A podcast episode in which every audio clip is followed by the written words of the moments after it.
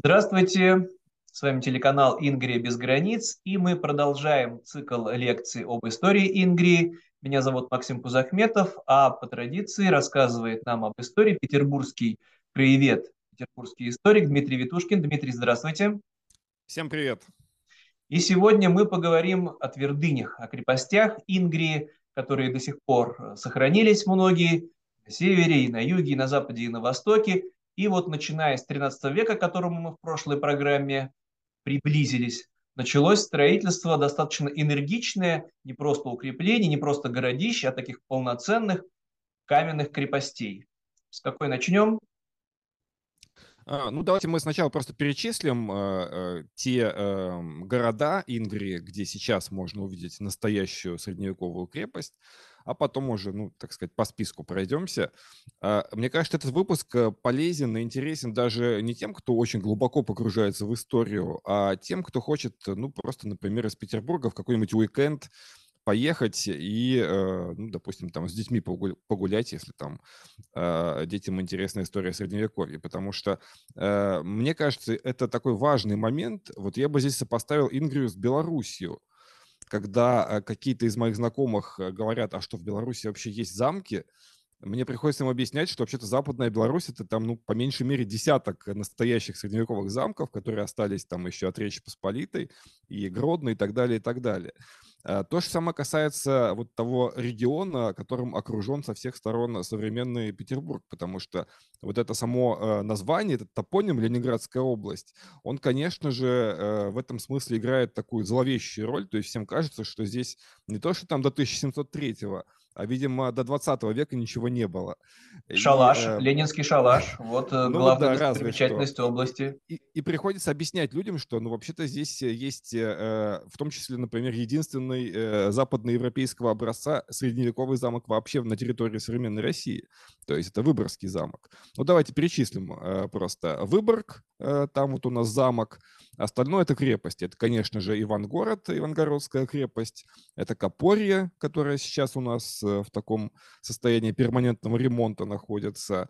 А, это, конечно же, крепость Орешек, э, которая там достаточно неплохо сохранилась, в том числе шведские башни. Ну, наверное, там про Тихвин и остальное не будем говорить, но вот хотя бы про эти крепости мы должны сказать. Э, понятно, что от Ниншанса ничего не осталось э, над землей, но тем не менее и про, про Нин тоже немножко скажем. Ну, Это наверное, вот именно... тогда для ассортимента Карела еще, да, на севере. Это не территория исторической Ингрии, но тем не менее в Ленинградской области крепость сохранилась, а из не сохранившихся ям, там тоже была серьезная крепость, просто ничего не там, осталось. Кстати, да, там, между прочим, э, какие-то такие куски этого яма есть. Это вот, если кто бывает в Кингисеппе, они, наверное, помнят, что там есть такие валы земляные, на этих валах остатки фундаментов. А, в принципе, ну вот так же, например, выглядела Старая Ладога. Ее мы тоже, наверное, хотя бы вкратце сегодня вспомним. Ну, как а, первая а, крепость, да, и каменная угу. тоже. Вот, то есть то, что сейчас, например, есть в Старой Ладоге, это, в общем, то, что уже в советские годы там воздвигли, и часто там мы с коллегами иронизируем, когда подъезжаем к Старой Ладоге, говорим, вот сейчас там строится средневековая крепость. И в следующий раз приезжаем, там она, глядишь, там одна-две башни прибавились.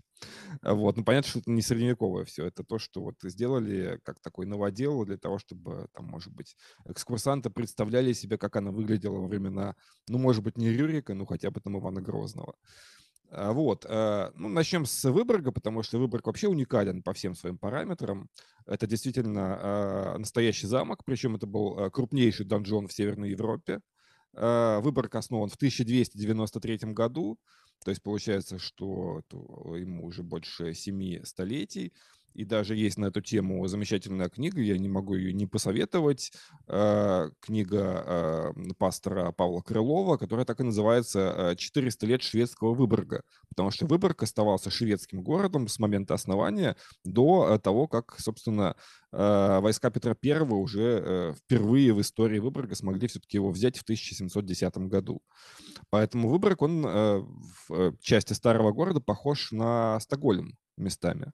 И те, кто бывал и часто бывает в Швеции, они это отмечают постоянно, что Выборг даже сейчас, несмотря на всю свою тяжелую историю, на кровопролитные бои, которые там шли уже в 20 веке, в ходе Второй мировой войны, все-таки вот какие-то вайбы Средневековья там остались, и действительно там чувствуется, что это скандинавский город, который по своим даже каким-то э, ощущениям, которые он наставляет, он э, похож на города Балтии, э, в том числе и на Ригу чем-то похож, и на Вильнюс. Я думаю, что те, кто бывал во всех этих точках, они со мной согласятся здесь.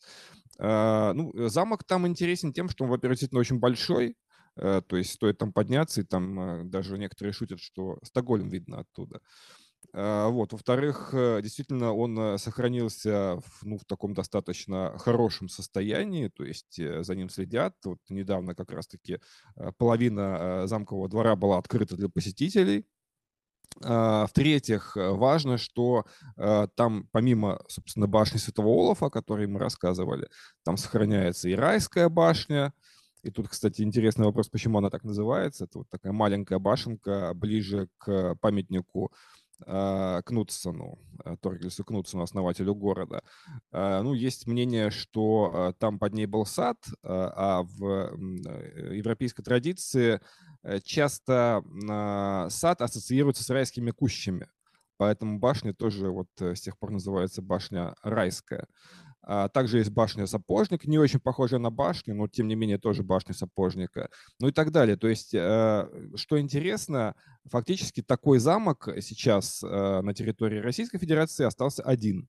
Потому что раньше, если помните, когда там снимали «Три мушкетера», там и все вот эти фильмы, где действия происходят в каких-то европейских городах э, в былые столетия, то ехали обычно в Таллин, в Ригу, Сейчас, как вы понимаете, э, российские... Внутри мушкетера в Катине снимали это, да, на территории Украины. Вот, поэтому сейчас, в общем, только туда и остается ездить. И вот, например, э, мало кто знает, что есть такой малоизвестный фильм Алексея Балабанова э, «Замок», собственно, экранизация Кавки, который он еще в начале 90-х снял.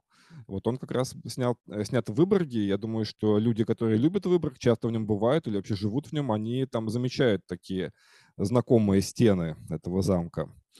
А, вот, это значит именно замок. А Но здесь, наверное, касается... нужно еще напомнить, что новгородцам-то не понравилось, что шведы воздвигают на территории, которую новгородцы считали сравнительно своей, строят каменные укрепления, попробовали его захватить и разрушить, просто не получилось. А новгородцы, если я не ошибаюсь, вообще не смогли взять ни одной крепости, ну, позднее, ни шведской, ни орденской, или ошибаюсь? Выборг пытались взять новгородцы, точнее уже, э, так сказать, новгородцы вместе с московитами, потому что это конец 15 века, и получается, что они уже как бы э, выступали сообща, а, пытаясь захватить Выборг. У них это даже частично получилось, потому что не, некоторые стены Выборга, Выборгского замка пали, и бои уже шли на территории крепости. Но там э, в 1495 году, это случилось 30 ноября, а, случилось такое событие, которое потом в летописях называют «Выборгский гром».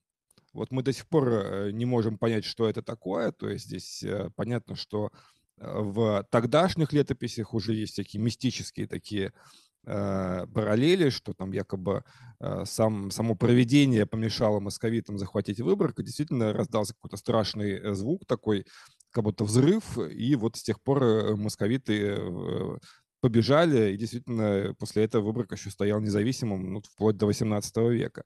Непонятно, есть, что это было. Если бы там было связано повествование с житием, житием какого-нибудь святого выборгского, шведского, то так бы и написали «Небеса разверзлись, и воинство небесное пришло на помощь святым защитникам». Ну, как вот про Невскую битву.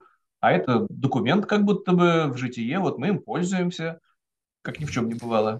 Да, там даже есть э, такие, наоборот, э, высказывания на тему того, что вот тогдашний комендант э, Выборга, Кнут Поссе, был на самом деле чернокнижником, и вот он э, как такой герой же после этого финских сказаний часто выступает как человек, который где-то у себя в подвале варит какое-то страшное зелье, бросает туда лягушек и прочих.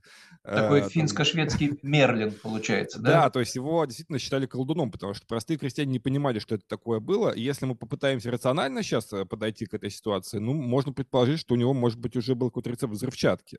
И, может быть, действительно раздался взрыв настоящий, потому что, в принципе, это уже могло случиться в конце 15 века. Как бы то ни было, действительно, тогда Выборг от э, Московии удалось отстоять. Вот, а, ну давайте, чтобы там а, успеть еще про другие немножко рассказать э, крепости. А, вот остальные вокруг Питера это именно крепости, это уже не замок. То есть они не, не, не были центрами Лена соответствующего, они уж тем более не были какими-то владениями феодалов, но тем не менее это действительно ценные э, сооружения. Вот вы вспомнили, скажем, про э, крепость Куарела, она же Киксгольм, она же Кяки Салами э, в период финской независимости, она оставалась э, порядка там 20 лет в составе Финляндии.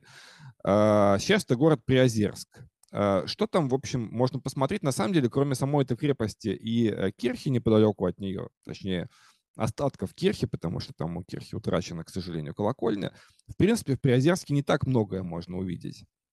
Но, что там касается... просто в шведский период позднее же была построена севернее уже полноценно с бастионами крепость. Угу. Ну, э, сама крепость э, в Приозерске, она, э, как, по крайней мере, писал Кирпичников, мне кажется, здесь, э, наверное, не, не будем с ним спорить, это уже, скорее всего, 16 век. То есть это где-то конец 16 века, как раз-таки начало э, Ливонской войны, то есть э, шведы понимали, что это все уже непосредственно им угрожает, и они достаточно оперативно тогда строили э, замки по всей территории своей границы, в том числе в самом Выборге, если уж мы вспоминали сегодня Выборг, э, там есть э, немало башен, построенных именно в середине 16 века, в преддверии вот этой самой Ливонской войны, потому что шведы понимали, что у них единственная угроза – это угроза с востока. А, и в частности, вот круглая башня, это середина 16 э, века. То же самое относится и к Кякисаламе нашему, Э, это действительно э, одна башня, то есть это была такая э, необычная крепость с одной башней, там никогда не было нескольких башен. Часто спрашивают, а вот там они как-то были утрачены, или, может быть, их взорвали, или, может, они были разобраны. Нет, их и никогда и не было всех остальных. Это была именно одна башенная крепость, тоже из таких огромных валунов. Там ширина этих стен башни Э, ну, там порядка, по-моему, 4 метров в основании. То есть, представляете, насколько толстые стены, высота 8 метров башни, а ширина э, стен 4. Это, кстати, говорит о том, что она довольно-таки поздняя, уже э, как бы не средневековая, а уже ближе к новому, к новому времени, потому что на тот момент уже существовали более такие серьезные орудия, и прежние башни бы не выдержали этого с менее толстыми стенами. А, ну, э, в русской истории эта башня известна тем, что там, например, э, сидела семья Пугачева. Когда Пугачева казнили э, при Екатерине II, то вот все родные Пугачева были заточены в эту самую башню. Потом там какое-то время находились декабристы. А, ну и так далее. То есть она, в принципе, как и многие башни в Российской империи, она использовалась в качестве э, тюрьмы в да. принципе, начиная... Я думаю, что петербуржцам здесь даже, эм, ну, наверное, первое, что приходит на ум, это э, башня Петропавловской крепости. Это вообще Петропавловская крепость как таковая, которая была главной политической тюрьмой своего времени, вплоть до 17 -го года 20 века. А, вот, получается, что э, ну, вот это второй такой э, укрепрайон у нас на Карельском перешейке. Ну, еще раз напомним, что построили Карелу новгородцы, то есть за сотни километров от Великого Новгорода они построили изначально деревянная, потом каменная крепость для защиты своих владений, то есть какая была колоссальная территория у них под контролем. И достаточно долго и уверенно держали. Действительно, там тогда на острове все это было буквально на острове. Потом течение Вокса изменилось. Сейчас это может быть так не очевидно. И действительно это вот свидетельствует о могуществе Великого Новгорода на том этапе. Там же, кстати говоря, э, если мы, мы вспоминаем сейчас Карельский перешеек, то есть северную часть современной Ингрии, то э, там есть э, остатки э, и других укреплений того э, Тиверский, периода. Тиверский городок? Да? да, в частности, Тиверский городок. Э, там, конечно, это уже там такие руины в основном. То есть там нет каких-то башен, какого-то Но замка. с каменными блоками. Угу. То есть это была тоже серьезная постройка, не то чтобы огородили какими-нибудь там деревянными заграждениями, это было тоже, это там протока. Одна из проток, просто течение тоже изменилось, сейчас не очевидно, да, и, на, на Воксе он стоит. Да, на Воксе сообщение тогда по воде, все шло. Да, это примерно посередине между Выборгом и Карелой. Да, такая не, не очевидно сейчас, все деревьями заросло, но когда-то тоже была крепостица. Да, и там сказать. вот как раз, мне кажется, в э, рамках нашего проекта, ну хотя бы вкратце я скажу, важно, что эта крепость, э, Тиверский городок, изначально была, скорее всего, и не э, московская, и даже не новгородская, и не шведская, а была карельская, потому что есть э, действительно представление о э, таком карельском протогосударстве, э, и э, фактически это то, э, что Карелы просто не успели сделать, то есть они не успели вырасти в какую-то э, в полноценную страну потому что их в итоге ну, поделили между собой э, шведы и русские. А если бы этого не случилось, ну, может быть, там веку к 16-17 мы имели бы уже целое полноценное государство, потому что как раз-таки Тиверский городок, это потому что там жил род так называемых тиврольцев, это вот один из родов э, э, карельского народа, достаточно значимого. Причем это был, судя по всему, ну, такой знатный род э, среди карел.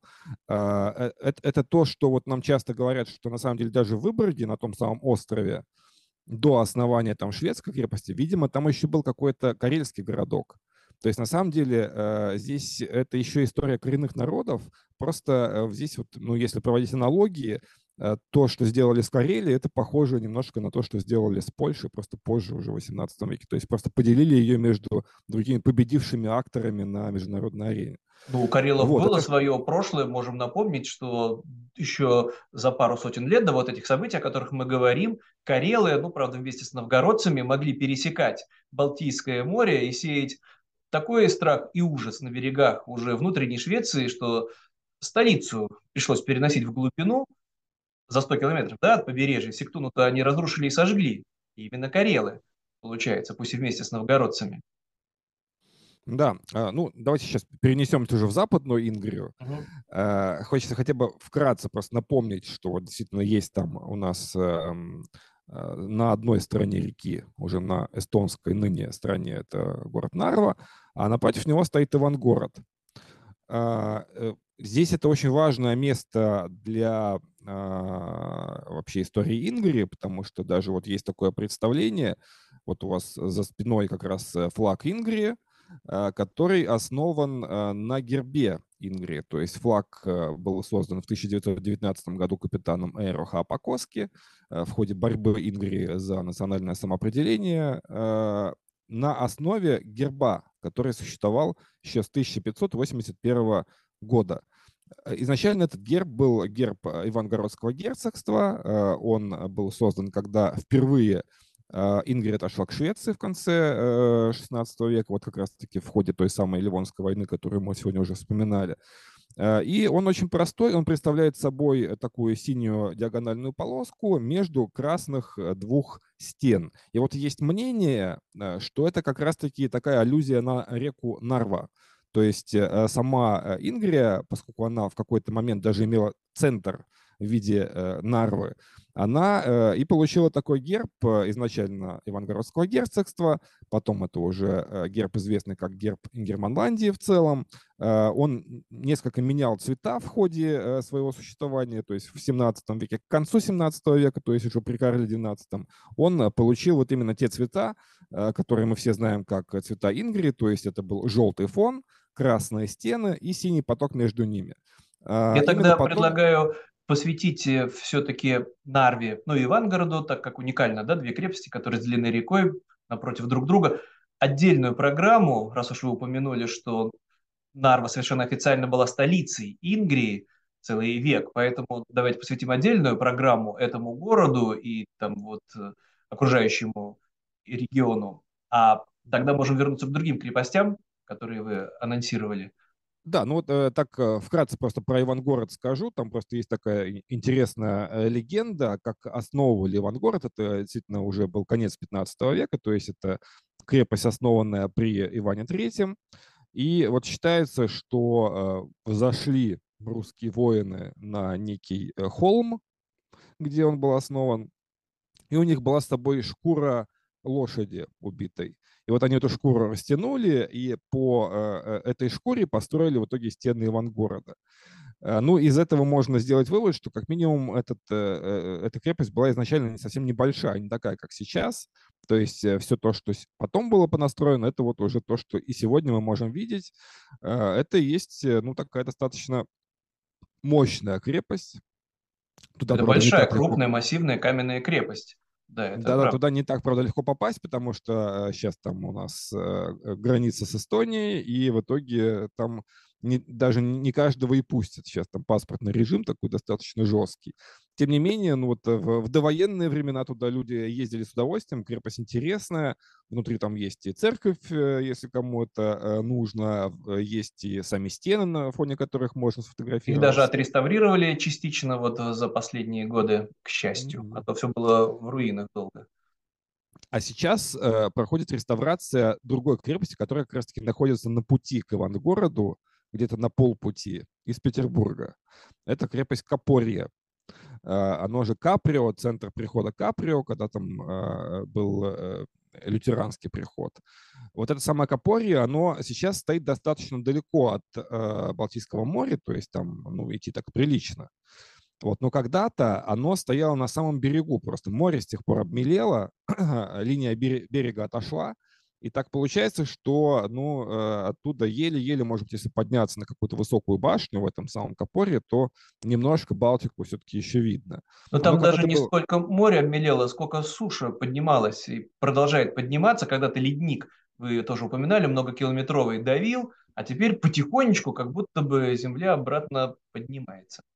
Да, это э, то, что вот э, геологи, географы называют глинт, это да. такая интересная достопримечательность, которая начинается примерно в Южной Швеции. А, и вот этот вот э, прежний берег древнего Литаринового моря, он таким такой косой, постепенно идет через всю территорию Эстонии. И там в Эстонии, например, есть даже специальные такие подходы к этому глинту, там это все огорожено, написано эстонский глинт. А, вот, с, ней, с него там можно наблюдать с красивого высокого берега э, само море. Э, и он, он проходит через всю э, Ингрию, до Питера, и фактически даже в Петербурге еще какой-то кусочек этого глинта существует. Например, вот район Пески, а, э, район Рождественских улиц, это тоже, в общем, кусок этого глинта. Просто там уже он не такой высокий, как э, в той же Эстонии, например. Вот. Но Капорье, а раз вы упомянули, основали, изначально там собирались построить крепость, э, как ни странно, не новгородцы. Новгородцы достаточно поздно стали строить свои крепости, а именно вот, ну как нам рассказывают, злодеи, да, псы-рыцари, агрессоры. Э, насколько я э, помню, там даже в какой-то момент там основали его датчане, как это ни странно. Ну, Просто, Двигаясь, конечно, да, с от датчан там ничего особо не осталось материального. Потом, да, э, чаще всего упоминают Капория именно как основанная вот тевтонскими рыцарями. То есть, в принципе, это к тому, что, в общем-то, эта земля, она уже Э, даже в раннее Средневековье она уже воспринималась в Европе как э, ну, часть такой европейской айкумены. То есть здесь э, Московия могла только как-то э, возражать против этого, защищаться, э, срывать эти крепости. Но Московия в более их. позднее время, а Новгород великий. Угу. Да, то есть еще раз я напомню, просто новгородцы очень долго и сами не строили крепостей, и другим не давали. Но потом, вот как вы уже упомянули, вот Выборг, как дальше противостоять? Ну и тоже стали воздвигать свои каменные крепости, фиксируя да, свое присутствие на этих территориях, размещая там гарнизоны. И да, это не замки, не феоды, а именно государственные крепости, куда отправляют служивых людей, платят им там зарплату, чтобы они охраняли рубежи. Это серьезно. То есть вот то, что мы видим в Копорье сегодня, это построено новгородцами. И, кстати, я вот сразу хочу сказать тем, кто, может быть, э, сильно заинтересовался э, Капорием, кто сейчас прямо начинает гуглить и искать, как он, как он вообще выглядит, это, это место, э, хочу сказать, что, скорее всего, вы там нагуглите старые фотографии, потому что еще несколько лет назад Капория было, ну, таким очень романтическим местом. Там они были местами так руинированы, эти крепости, потому что даже в ходе 20 века его какой-то момент его использовали как крепость, там же проходили уже бои гражданской войны, там были бои между силами Юденича, западно-германского полка Белого и э, уже красноармейцев. То есть это еще и место э, битв гражданской войны вполне серьезных. Потом там даже еще какой-то, в какой-то момент там проходили битвы уже Второй мировой, тоже там между немцами и советскими войсками, соответственно. Вот, поэтому это все как, бы не, не лучшим образом отобразилось на э, средневековой крепости, и там э, некоторые из э, фрагментов стен, башен были разрушены, э, но сейчас э, там э, оно выглядит немножко иначе. То есть сейчас там возвели такие э, крыши на многих э, из, башен, из башен, и сейчас реставрируют ворота, а, крыши выглядят немножко странно, они такие как бы металлопластиковые с виду. Мне очень хочется надеяться, что все-таки их как-то ну, переформатируют, что не будет он так э, постоянно теперь выглядеть это место. осадки просто разрушительно действовали. Крыши-то были на башнях э, в оригинале. Просто, конечно, они были деревянные, покрытые щепой, там, как правило, если русские, а не черепицей. Но да, хотелось бы, чтобы это был не пластик, а хоть как-то аутентично, и чтобы замок не разрушался от mm-hmm. дождей, морозов и снегов. Крепость.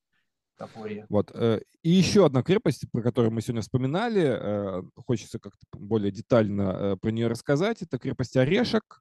Она У нас, к сожалению, не очень много времени остается. Мы, наверное, все-таки продолжим про крепости ведь и в следующих программах, и про Ниен нам надо будет, надо будет обязательно рассказать. Поэтому давайте коротко тогда про орешек и анонсируем продолжение всей этой темы в следующей программе.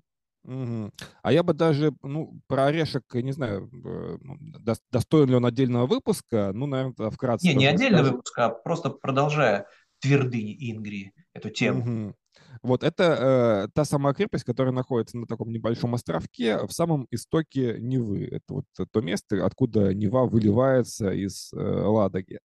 Действительно а, очень значимое место, даже если бы там не было крепости, потому что именно там в 1323 году был подписан Ореховецкий мир между новгородцами и шведами. То есть таким образом это место было, где вообще впервые была а, создана граница Ингрии, официально признанная обеими сторонами, Западом и Востоком, и которая держалась э, много-много столетий, несмотря на все войны последующие. И в каком-то смысле даже сейчас Э, граница э, государственная, она во многом воспроизводит ту самую границу Ореховецкого мира. Там она очень подробно расписана в соответствующем документе, э, как она проходила. И до сих пор на территории Ингрии есть такие пограничные камни. Вот только хотел сказать, были... знаки специально остались, где было высечено, да, да, да. что здесь Эти проходит самые граница, да. Межевые камни, где с шведской стороны там э, была э, нарисована такая корона, э, выдолблена, с русской стороны там был крест э, православный. Соответственно, ну, вот таким образом помечали территорию, и, в общем-то, где-то эти камни сохранились, их там, по-моему, ну, порядка десятка точно есть сейчас. Так в том числе на территории современной поставить. Финляндии, достаточно далеко уже на север. Да, тоже да. граница между Швецией и новгородскими, еще раз подчеркну, новгородскими именно владениями, колоссальными угу. по площади. И э, если можно, если у нас есть время, очень коротко хочу сказать еще не только помимо э, башен и крепостей наших, э, хочется еще описать обычную гражданскую архитектуру Ингрии, потому что это тоже важный момент. Это вот как, знаете, есть такая наука просопография в истории. А, не все, так сказать, простые смертные ею владеют. Это наука, которая а, занимается биографиями людей и зачастую биографиями не выдающихся государственных деятелей, там, представителей элиты, аристократии, а биографиями обычных людей. А, ну, там, допустим, как выглядел день там какого-нибудь гамбургского а, лавочника в 1323 году, допустим. Вот, что он там ел на завтрак, сколько у него было детей, какие песни он пел э, своими друзьями в кабаке, что он пил при этом и так далее. А, про это очень мало информации, потому что жизнь обычных людей обычно не фиксируется в летописях, там фиксируется жизнь аристократии, королей и так далее. А, а это на самом деле даже более интересно, потому что это ближе к нам. Это просто это такой же обычный человек, как мы с вами, просто живший там на, может быть, 7 веков назад. Так вот, то же самое касается и э, архитектуры, на мой взгляд. Есть такая, ну, я бы назвал это такой а, простопографической архитектуры, то есть архитектуры обычных людей, обычные крестьянские дворы, казалось бы, они редко упоминаются в путеводителях, в отличие от замков, но они э, очень интересны именно в Ингрии, потому что они зачастую, например, строились из камня. То есть в этом смысле э, целый двор обычного ижорского крестьянина где-нибудь на Сокинском полуострове, он уже достоин там стать музеем и достоин там посещения, потому что э, ну, он чем-то похож там, скажем, на такие же дворы, как-то ни странно, в Дагестане, э, вот, в той же Литве, в Латвии, потому что славяне-то обычно строили все свои э, избы и уж тем более там пристройки, амбары из дерева.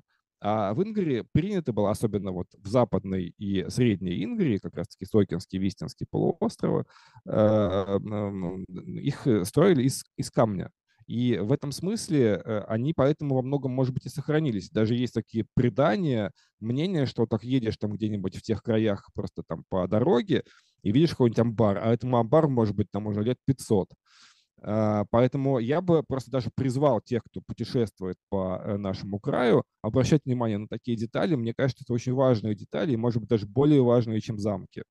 Но мы, наверное, к этой теме еще не раз вернемся. Это вообще любопытная тема, как было устроено все это землевладение, хуторская система, а с русской стороны там как раз-таки общинная. Мы обязательно к этому вернемся. Как раз здесь и проходила граница да, двух этих систем земледелия. А на сегодня давайте тогда на этом прощаться. Но еще раз э, я упомяну, что мы не прощаемся с замками. А в следующих программах замками и крепостями мы обязательно к ним вернемся, тем более, что Петропавловская крепость крупнейшее сооружение еще впереди, еще даже не основано и не построено на Заячьем острове.